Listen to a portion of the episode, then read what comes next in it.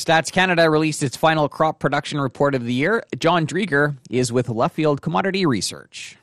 Well, really pretty uneventful is probably the word to describe it. Uh, you know, uh, Durum wheat saw a pretty a pretty notable drop from the from the last report, but really for the vast majority of crops, you know, kind of largely within the margin of error, not uh, not a not a huge swing from uh, from their their previous September estimates. So in that sense, you know, probably, I guess, fairly uneventful is, is maybe the best way to describe it. Uh, for canola, we saw total production down by 35.4%. Uh, is that uh, what was expected there? Yeah, that's pretty close to the range of, of expectations coming in. Maybe a little lower, uh, but but not dramatically is maybe the fairest way to put it. I, I think expectations were maybe for a touch higher, but uh, but but again, kind of within the margin of, of error or the range of estimates, and uh, just uh, just a reflection of just what everyone has known and talked about all year is just how incredibly dry it was across a, a huge swath of Western Canada, really most of it, and uh, you know that's showing up in in yields and the production numbers and. Uh, and, and reflected again today. And uh, as mentioned, you know, not that different from what was reported in September. Obviously, those conditions were already baked in and showing up, but uh, uh, kind of reaffirmed here this morning uh, with with their last release. I guess you expect uh, this will have an impact on the markets. You know, I don't think a great deal. Uh, certainly, you know, we're, we're uh, canola is up here this morning, but uh, you know, the, the soybeans and other markets are up as well. So I don't think that the uh, the Statistics Canada number will have had a huge impact. Although, you know, again, maybe it doesn't hurt. It is a bit on the smaller side, but again, I think by and large, a lot of it was within the range of expectations. I think markets kind of have known for a long time how, how poor the crop was in Western Canada, and so I think a lot of that is already factored in, and, and markets are looking forward. We saw uh, total oat production down by uh, 43%. Um, just your thought on, on oats and, and what the market's been doing there. Hmm. Oh, you know that oat market has just been phenomenal in terms of prices, and and uh, it is it is one of those markets that's really really you know supply is so short. It really is drilling into the most inelastic demand, and and I, I think that shows up just with uh, you know processors bidding just incredible prices up to as much as eleven dollars in in in deferred windows, and uh, you know, the old crop is small and a little bit lower quality overall as the, as the heat stressed the, the crops. So maybe a little lighter on the bushel weight. So yeah, those top quality oats, it's just incredible. I mean, today's number, again, small production number in line with expectations, but, but affirming just, uh, just how incredibly tight that oat market is. And, uh, and, and prices are showing that just, just unbelievable. All right, uh, John, any other uh, highlights from uh, the report here? Or?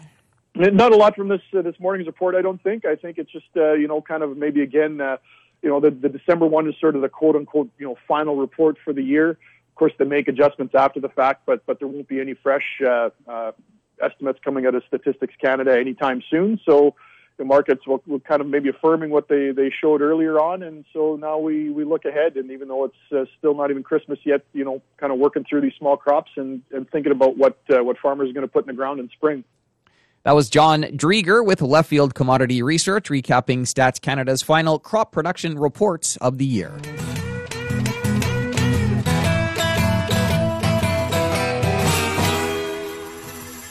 Glendalee Allen Vossler has been taking in this week's agronomy research update with Saskatchewan Agriculture. One of the presentations yesterday focused on seed quality considerations for the 2022 growing season. Dale Risula, Sask Ag's special crop Specialist gave producers some things to think about. High prices combined with low yields. What's that mean? It means farmers will need to extract as much value as they can from their crop. Uh, they, they might use the lowest value grain that they have for seed. That include could include old, older stored grain. Uh, it's likely that the test weights may decline due to the drought and uh, we heard the other day that nitrogen applications might have an impact on that. So it's going to impact seeding rate. And this is likely going to depend quite a bit on the variety uh, that you're utilizing. So there's going to be, uh, we're going to be tight on supplies. And remember, the seed growers didn't escape the drought either. So here's what we know. So far, grades are generally one and two this fall. So it's not weathering and sprouting and frost that was the issue. But there's still lots of grain with weathering and sprout damage due to the mid August to September rains that happened in various regions. And if, if any of that is being saved for seed, then it's critical. It's going to be critical to get uh, seed germination tests and vigor tests from the seeding labs. Remember, deterioration in storage bins can occur if uh, stored improperly. Check for diseases. You'll you'll know which ones uh, you need to look for. You're familiar with that. Small seed will be a big factor given the dry conditions, and uh, it's going to be critical to find out what the German vigor is on that small seed. Small seed is generally weaker and needs to emerge to start photosynthesizing sooner in order to produce healthy stands. Check the German vigor because seed weakens with age in storage in farm bins. Uh, so with weak seed, um, reduce the fertilizer placement. That's going to be critical.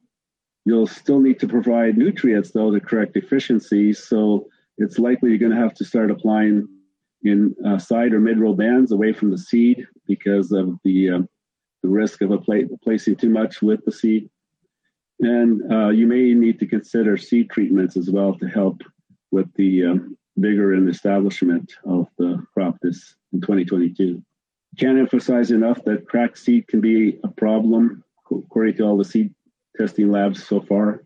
Pay close attention to uh, pulses and flax in particular and check your seed test report. We uh, highly recommend using certified seed, and varietal purity is really important to obtain uniformity and performance. It should have a, a really high germination rate if you can. Um, try to get seed that's low and, and free of weed seeds and diseases. Uh, if you're using homegrown seed, ensure that it will perform well to provide provide a rapid and uniform emergence, and uh, that you can obtain healthy seedlings at the start to optimize the crop for the uh, growing season. He stressed that it's very important, especially going into 2022, that the seed get retested in the spring for germination and vigor. That's Dale Risula for Golden West.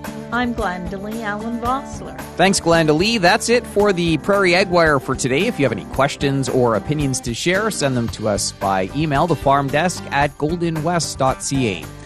On behalf of Glendalee Allen Vossler, I'm Corey Canute. Thanks for listening and have a great afternoon. The Prairie Ag Wire will return next week on the Golden West Farm Network.